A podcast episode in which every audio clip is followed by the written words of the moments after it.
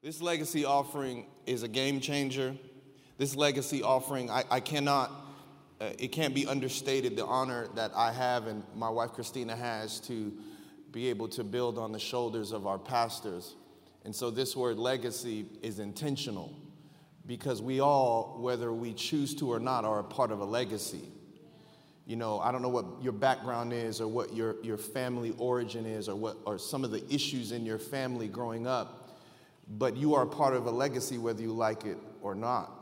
And the one thing that Jesus wants to do in our lives is change our legacy, specifically if our legacy came before us is a, is a bad one or a poor one. And so, legacy is something you have to participate in. You know, you don't have to participate in the church to hear a great sermon, but you have to participate to be a part of a legacy. I remember my favorite team, the Lakers, when they won the championship a long time ago uh, and Shaq and Kobe, uh, they didn't even like each other, and they were celebrating together because they won. And I remember they had this player, Mark Madsen, who didn't play a single moment, and he had his tracksuit on, and they won a championship. And Kobe and Shaq were jumping, and they were going, hey! And Mark Madsen knew he didn't play a single minute, so he was kind of in the back going, hey!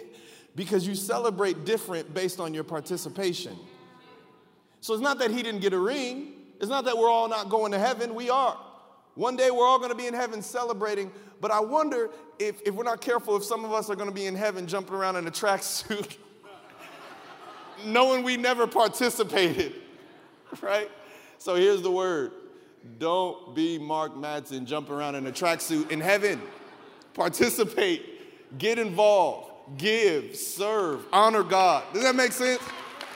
Somebody's taking off their tracksuit right now in the spirit. Give me, you feel it coming off? Come on, you feel your tracksuit coming off in the spirit? Do you feel it? Do you feel it? I'm sorry, uh, they, Pastor Julian, dang, just 9 a.m. conviction, okay. Like, can we get to the encouragement? Hey, I'm preaching on Joshua, so don't worry about it. Don't worry about it. Come on, breakthroughs coming. We love to hear those words, but we talk about giving. It's like, hold on, man, just stiffen up. Uh, hold on. Hold on. I'm excited to preach this morning. Uh, it's been a while since I've been up on a Sunday. I have preached a few times on Wednesday nights, but it's been a while since I've been up on a Sunday, so I'm grateful for my pastors for allowing me to, to speak today. We're going to be talking about Joshua chapter 1. Uh, if you haven't noticed, I'm growing out my facial hair, hair because I've spent a lot of time in the Old Testament, and I'm going Old Testament on y'all. And um, yeah, you know, and my barber yesterday trimmed my mustache a little thin for this message, but that's fine, you know. You know, I, I asked him not to do that, but he did it anyway, so I'm, I'm still gonna try to give you Old Testament scripture with a little bit of a hybrid of a New Testament and Old Testament mustache. Are you okay with that? Are you okay with that? Just give me a little hybrid here. We're gonna jump straight into Joshua chapter 1. It says, After the death of Moses, the servant of the Lord, the Lord said to Joshua, son of Nun, Moses' aide. He was his assistant. Said, Moses, my servant, is dead. Now, this is profound because they had been mourning the death of Moses for 30 days. Moses was being mourned for 30 days. There was a, um, an Israelite law that said you could only grieve for 30 days. You would have thought God would have extended this grieving process for Moses. I mean, it was Moses. God spoke to Moses at the burning bush. Moses uh, parted the Red Sea with his staff, and God did not extend his grieving process. And the reason why God told Joshua that Moses, his servant, was dead is because Joshua, like you and I, have a tendency to extend a grieving process that God's trying to bring to a close. So many times in my life, I grieve what I've lost longer than God wants me to. And sometimes we grieve a lost job, a lost friendship, a lost marriage. We just grieve loss so long. I wonder if God is saying to some of, some of us today, that thing is dead. It is time to get up and move forward. Moses, my servant, is dead. It's interesting how this Joshua, you could argue, is one of the greatest moves of God in the, the Old Testament. And you could argue that if a promise, we love preaching about promises, But I'm telling you right now, if a promise is to live in the next season, it's based off what you allow to die in this one. Oh man, life is always predicated with death. It's so interesting when, when, when kids are born, we, we don't like death. Adults don't like death. Have you ever seen a little kid at a funeral? All the adults are crying, the kid is running around playing. Kids aren't as intimidated with death as we are. But when a, when a baby's born, the adults are celebrating and the kid is crying. I wonder who has it right. I wonder who has it right. Jesus defeated death. Believers have to stop being so afraid of death physical death, death of dreams. Because guess what? I can tell you right now, I haven't lived my life in fear in five years. And you know what happened? I was afraid to die. I was afraid for things to die. And when I conquered my fear of death, I conquered every fear that was beneath that one. Do you understand if you uh, can defeat Goliath, you won't be afraid of a lion? You understand that if you can conquer this fear of death, see, the enemy comes to kill, steal, and destroy. The enemy comes to bring death. He comes to bring death. Why? To spark fear. So if you are not afraid of death, the enemy will leave you alone. That's good. Come on. Do, do whatever you want. Do whatever you want. You want my money, you can have it. Sometimes when I'm walking through a, a, like a, a tough area, I think I process what would I do if someone tried to rob me? You know what I say to myself? Nobody robs me, I'll give it to him. I still lost the stuff. But there's just an authority in that. Nobody robs me. You're not gonna rob me. You can have everything. You wanna go to the ATM, I'll empty out my account. Hey, I wanna let you know nobody robs me, I'll give it to you. Jesus said, Nobody takes my life, I'll lay it down. One of the greatest things of authority you can do to conquer death is lay down everything the enemy tries to take from you. This has nothing to do with my message. I'm sorry, I got to keep reading. It's been about five weeks since I've been up here. Y'all in for it today. Mustache, beard, and all. You know what I'm saying? I got the salt and pepper. My wife is white, so I call it my interracial beard to honor her. Got the interracial beard preaching on y'all. Philip and Holly, if you're watching, I'm sorry. Interracial beard, I should not have said that. Moses, my servant, is dead. God, how do I get out of that? Now then, you and all these people get ready to cross the Jordan River into the land I am about to give them to the Israelites.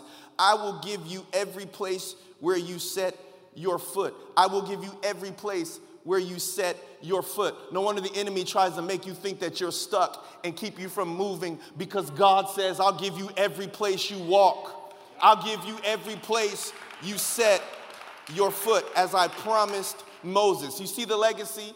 When we talk about legacy, often we talk about legacy, he keeps repeating this I will do for you what I did for Moses. Don't forget, Joshua, you are a part of a legacy. Don't forget, why do you think one of the Ten Commandments is to honor your mother and father? Because people were tempted not to do that, to break legacy and say, God has called me. No, yes, I called you, but I also called your mom. I also called your dad. I also called your grandparents. You are a part of a legacy. As I was with you, I was with Moses. Do you understand? Understand what I'm saying? God is speaking legacy to Joshua. He says, I'll give you every place as I promised Moses. Your territory will extend from the desert to Lebanon and from the great river, the Euphrates. If you look at the Garden of Eden, it was by the Euphrates. God was giving them something back that the enemy had took. Read, read Genesis 1. It was the Garden of Eden was right, the Euphrates ran right through the Garden of Eden. God saying, I'm gonna give you some stuff back. Adam and Eve was tripping, they ate the fruit, and I'm gonna give some stuff back. But what I gave to Adam and Eve, you're gonna have to fight for. What I gave to Adam and Eve, you're gonna have to fight for. Adam and Eve didn't know war, this was gonna take a battle. This was gonna take a battle. And then he says, no one will be able to stand against you all the days of your life. It doesn't say they won't try. It says no one will be able to stand.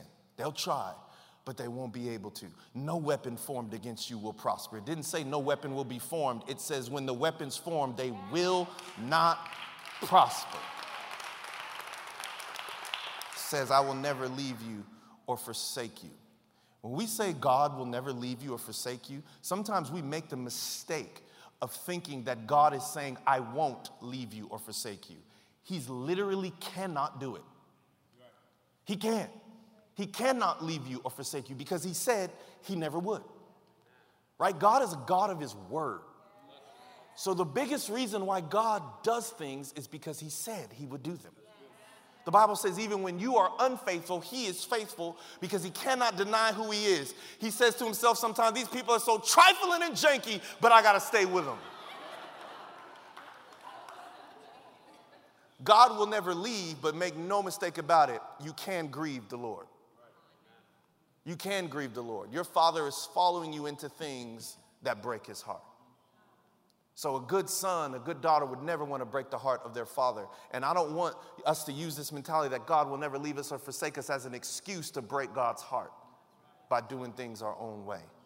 He says, I promise I'll never leave you or forsake you. And then, verse 7, he says, Be strong and very courageous. Be careful to obey all the law my servant Moses gave you. Do not turn from it to the right or to the left, that you may be successful wherever you go. Keep this book of the law always on your lips Meditate on it day and night so that you may be careful to do everything written in it. Then you will be prosperous and successful.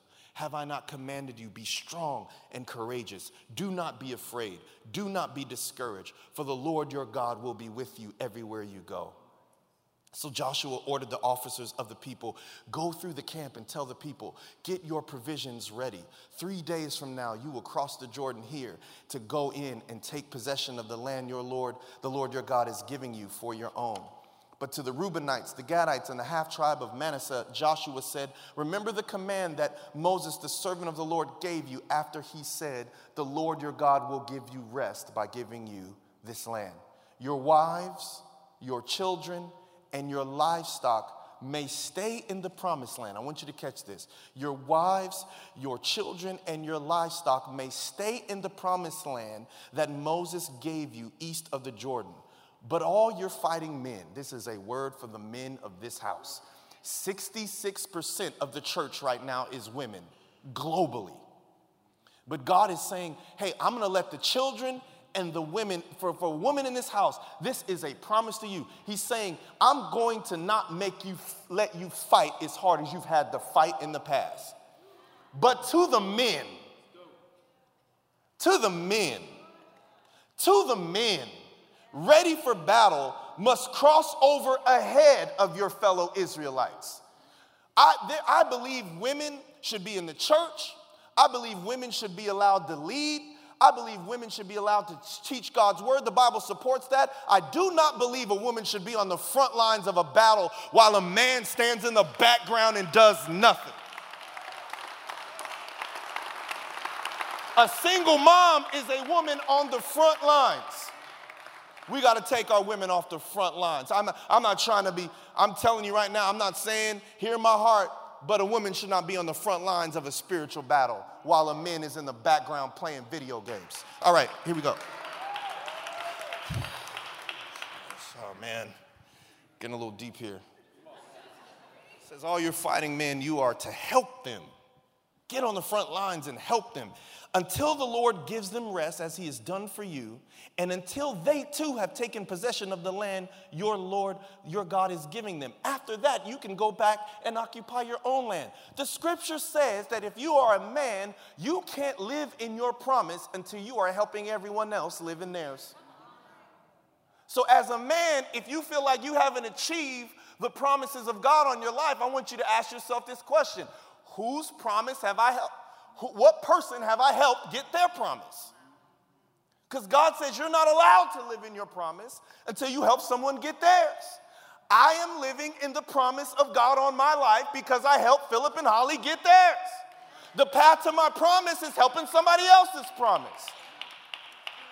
This is a powerful word to men where God is saying they're laying down, get up. God has called you to the front lines of a battle, and you will help everyone in this room get the promise that God has on their life. And we got to get on the front lines. I wish some men were in here clapping right now and praising God. We cannot be a strong church with weak men. I want to encourage you right now. The Spirit of God is speaking to you. I have a promise, I have a destiny, but get on the front lines. Where are my men at? Come on, men. Come on, let me just hear from you. I know this is a tough one. You'll be all right.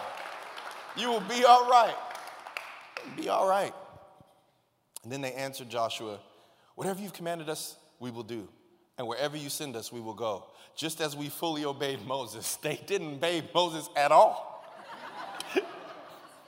This part is so funny to me. Just as we fully obeyed Moses. They didn't obey Moses at all. The whole previous books were them not obeying Moses. And they said, just as we obey Moses, so we will obey you. That's a sign. Joshua's like, oh man.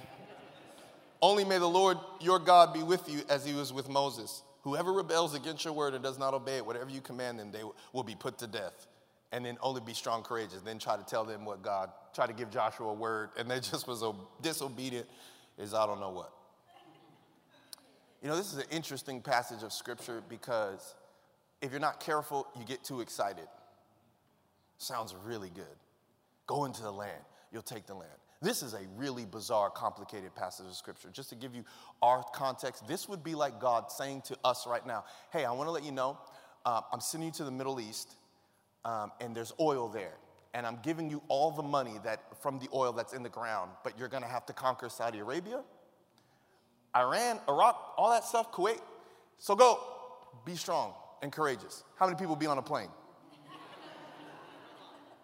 right? Okay. So we love to read the Bible acting like we would have a different response.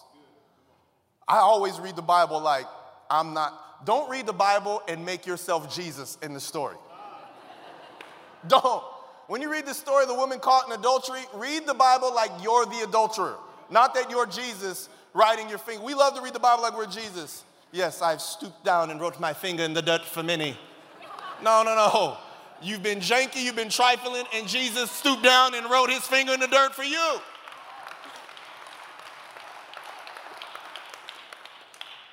You got to be careful reading Joshua because you got to understand what was actually happening. Before the book of Joshua, there are five books of the Bible that Jewish believers call the Pentateuch that they read and they stop there. They don't move on to all of that. And I've been really enamored with the Old Testament because I realized a New Testament believer, meaning Peter and these guys, they only had the Old Testament. The, the testament that, they, that we read, starting from Matthew, Mark, Luke, and John, and, and beyond, that, that part of the Bible, they weren't reading, they were living it. Whoo, I feel like I'm preaching already. So they were reading the Old Testament and living the new one. Like you got to be careful with the New Testament that you don't read it and refuse to, to live it. So I've been really trying to take in the Old Testament because I kind of feel like that that's what Peter was doing. That's what Paul was doing. They were taking in the Old Testament and living the new one by the Spirit of God. And so if you take in these books of the Bible, there's some great principles. Genesis begins with God commanding, be fruitful and multiply. Be careful that you don't skip to Joshua trying to enter your promise and you don't understand the concept of being fruitful and multiplying.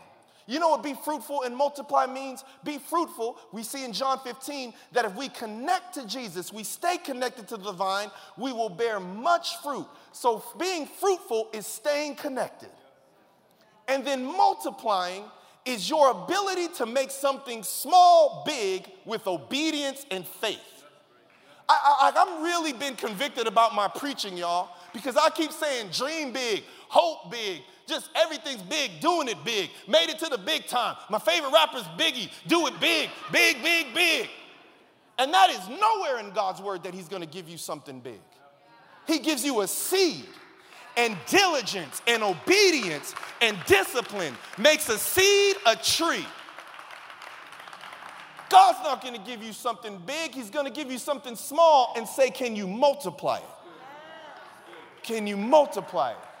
If you don't understand that concept, you will go into your promised land expecting God to give you something big, and you want, you want, you want a, a tree, and God gives you a seed, and you'll be mad at God. Because we don't operate that way, do we?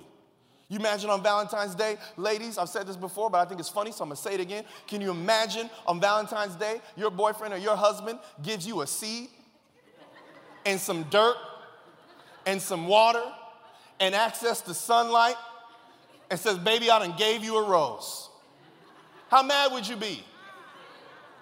Because we're mad because he didn't give us a rose. He gave us the tools to create one. And if we're not careful, we treat God that way. God's given us all the tools to create what we want to see in our life, but where's the rose? God doesn't give big things most of the time. He gives us small things and calls us to multiply. You don't understand this principle in Genesis. You won't be ready to walk in your promised land. And then, even in Genesis, you know, we see the story of Joseph where God takes Joseph from the pit to the palace. And if we're not careful, we start preaching that God's gonna take you from the pit to the palace. And that's not the point of the scripture. The point of the scripture is God was with Joseph in both the pit and the palace. So, because of that, the palace wasn't an upgrade to Joseph. If I have Jesus, there is no upgrade. Don't let the world tell you that he can up, they can upgrade you. No, no, no. I have Jesus Christ on the inside of me. God's spirit is on me. Nothing this world has to offer is an upgrade. If God is with me, I got everything I need. I got everything I need. And then the next, we jump from Exodus, which is a, a word that means exit. Don't be ready for your promised land. See, going into something is also an exit out of something. Don't be so mindful of where you're going that you don't be mindful of where God's asking you to leave. There's got to be an exit before there's an entrance. If you go into a room, you are exiting one room and entering another. Be mindful of your exits because your exits will create your entrances. Do you understand what I'm saying? These are the principles that come before Joshua. And then we get Leviticus and Numbers and Deuteronomy, where God gets really strict about worship. This is why people's like, I don't, I don't need to come to church. I get it. I don't need to come to church. No, you need to come to church. You need to go to Growth Track. Because here's the thing Leviticus and worship and Numbers, I mean, Leviticus, Numbers, and Deuteronomy, God is teaching his people how to worship because they're getting ready to go to war. And God knows this. He needs to make you a worshiper before he makes you a warrior. And some of us are in a battle, some of us are in a fight because we're trying to be a warrior before we're a worshiper. You come to church so this church can teach you how to be a worshiper. Because guess what? You're going to be in the battle whether you like it or not. And God knows I need to make them worshipers before I make them warriors. This is why we lift our hands. This is why we give shouts of praises because we know the war is coming. So we're going to worship now. Come on, is there any worshipers at the 9 a.m. this morning?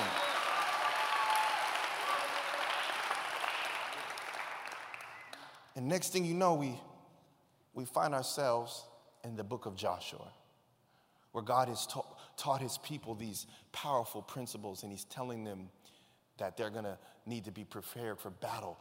And if you notice that there were 12 spies he, he sent out, and those 12 spies were much bigger and stronger, and many of them got scared.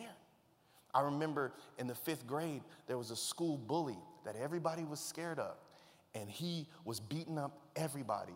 And I was the only one that said I could take this guy. The only one. The rest of them were like the, the, the, the, the 10 tribes of Israel. I was like Caleb and Joshua. No, we can take this guy. It was the sixth grade. And I'm like, we can take this guy. And I remember all my friends and even my father, I told my dad, Dad, this guy has got to go. And my dad said, Do you know that, that man's whole family's in a gang? He's twice your size. This dude drove to school. He was in sixth grade. he drove to school. He have his little, uh, you know, cutlass. He has sixth grade in a cutlass.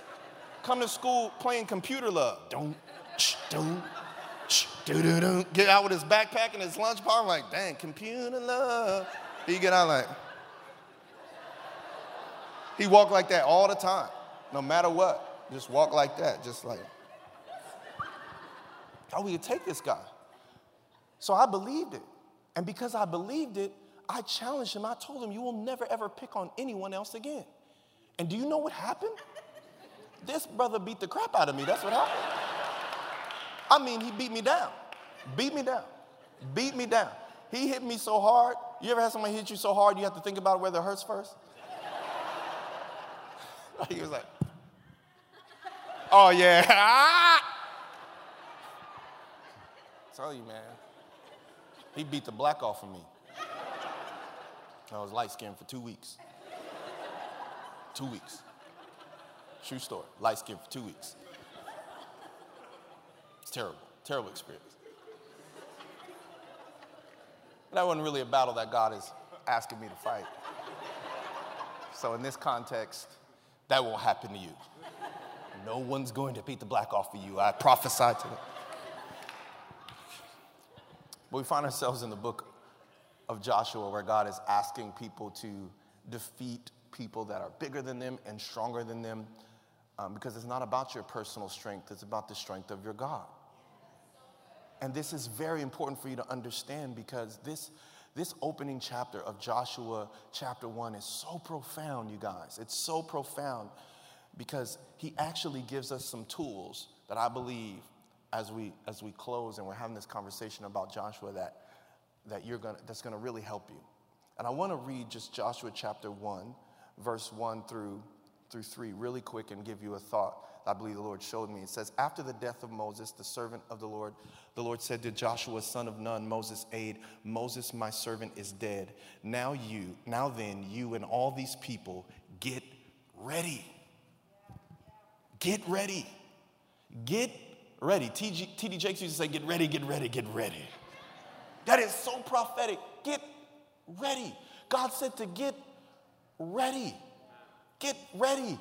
We're praying for God to give us something, and God is screaming from the mountaintops, Get ready. I want to give it to you, but get ready. You got to get ready for what God wants to give.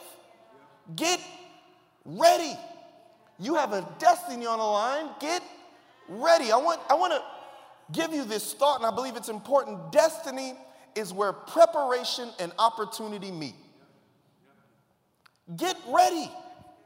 Man, you know, I, I, I want to, I'm trying to be, it, it, to the best of my ability, to walk in humility. But I think sometimes if I do that too much, I don't tell you what really went into this. I don't tell you, people say, oh man, you're so gifted. Man, you can, man, you're awesome. Man, I wish God would do that, but I, I can't really point him to the four hour Bible studies in the park by myself six days straight. You can ask my, my wife, when we were dating, I, we hung out from 7.30 to like 9.30. Like every night, because from 4.30 to 8.30, I was in the park studying the Bible. And I would have my phone on flashlight, reading the Word of God. I was studying the Word of God 16 hours a week. Easy, if not more. And, and God used that preparation and, and the opportunity. Do you get what I'm saying? And so when people don't understand the, the, the, pain and the things that we go through to get what we have, God just brings all of that together. God is able to use all things for good for those who are called according to his purpose. But if we keep running from all things, God can't use them. It's like, I get it, man. The hardest part, I get it. Praise God. Praise God for the gift on my life. Praise God. But what I'm saying is there's some stuff that goes into this, right? I haven't preached in four weeks or so, four or five weeks. And I, I, I the reason why is because there's so much work that goes into it.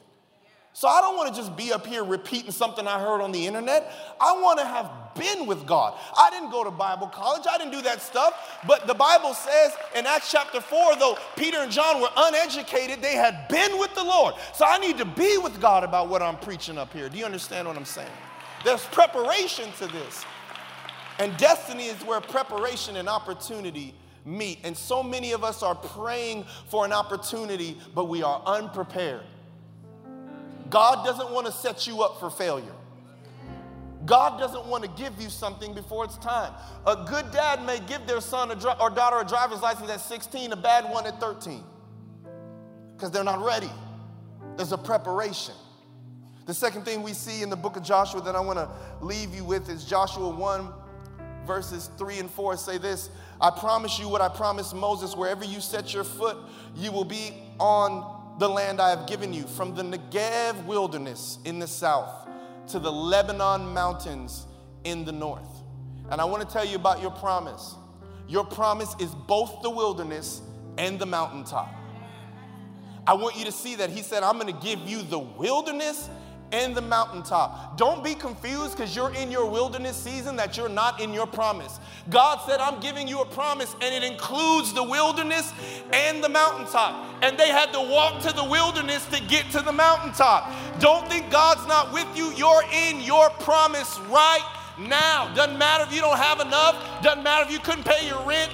Somebody needs to shout, I'm in my promise. Yes, things aren't going well, things look dark, but I'm not headed to the promise. I'm in the promise right now, right here today. God has given me both the wilderness and the mountaintop.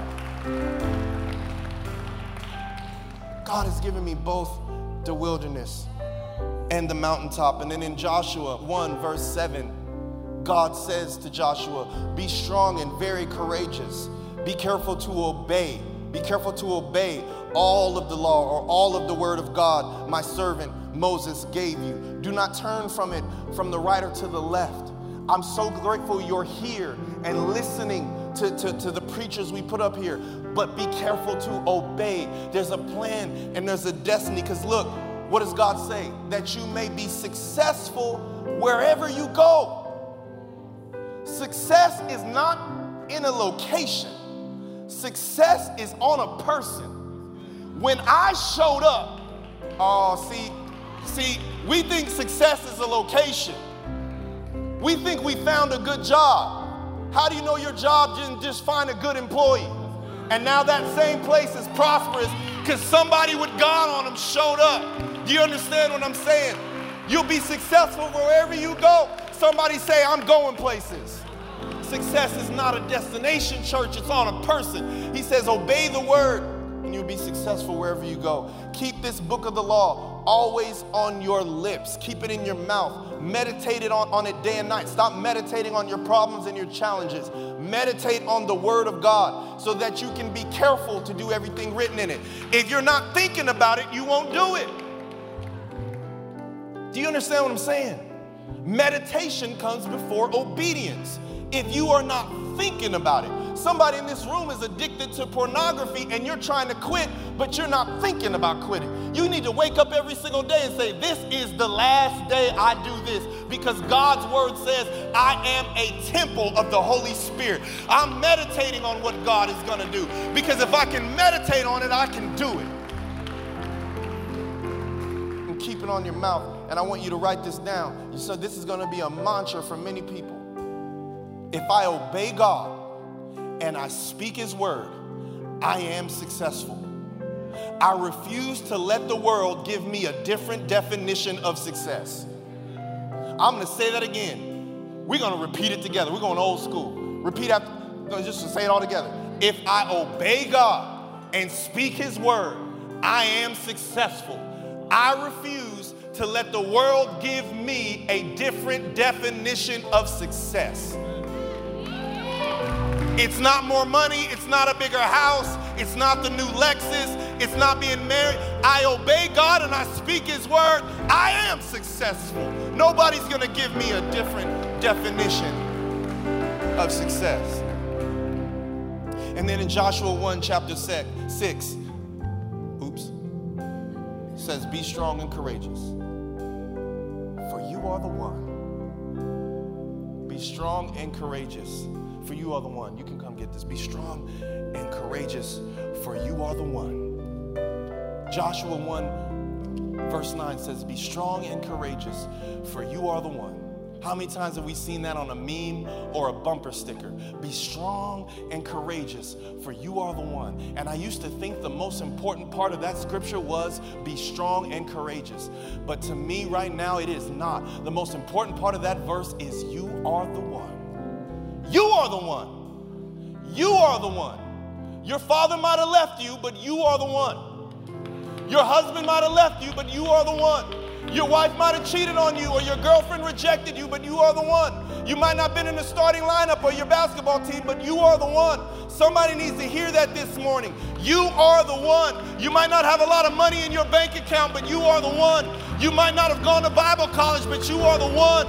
You might feel hopeless and dejected and rejected, but you are the one. Somebody needs to shout, I am the one. Come, you are the one. God says, be strong and courageous because you are the one to start the business. You might have had two businesses fail already, but I'm telling you right now, you are the one. You might have moved out here from another state or another country and it's looking dark and it's looking dim, but the Spirit of the Lord is shouting to you right now. You are the one. Somebody shout, I am the one. I wish some people who knew they were the one would stand to their feet and begin to give God praise. Somebody shout, I am the one. Come on, begin to give God praise right now. We thank you, Lord. We thank you, Lord. Hallelujah.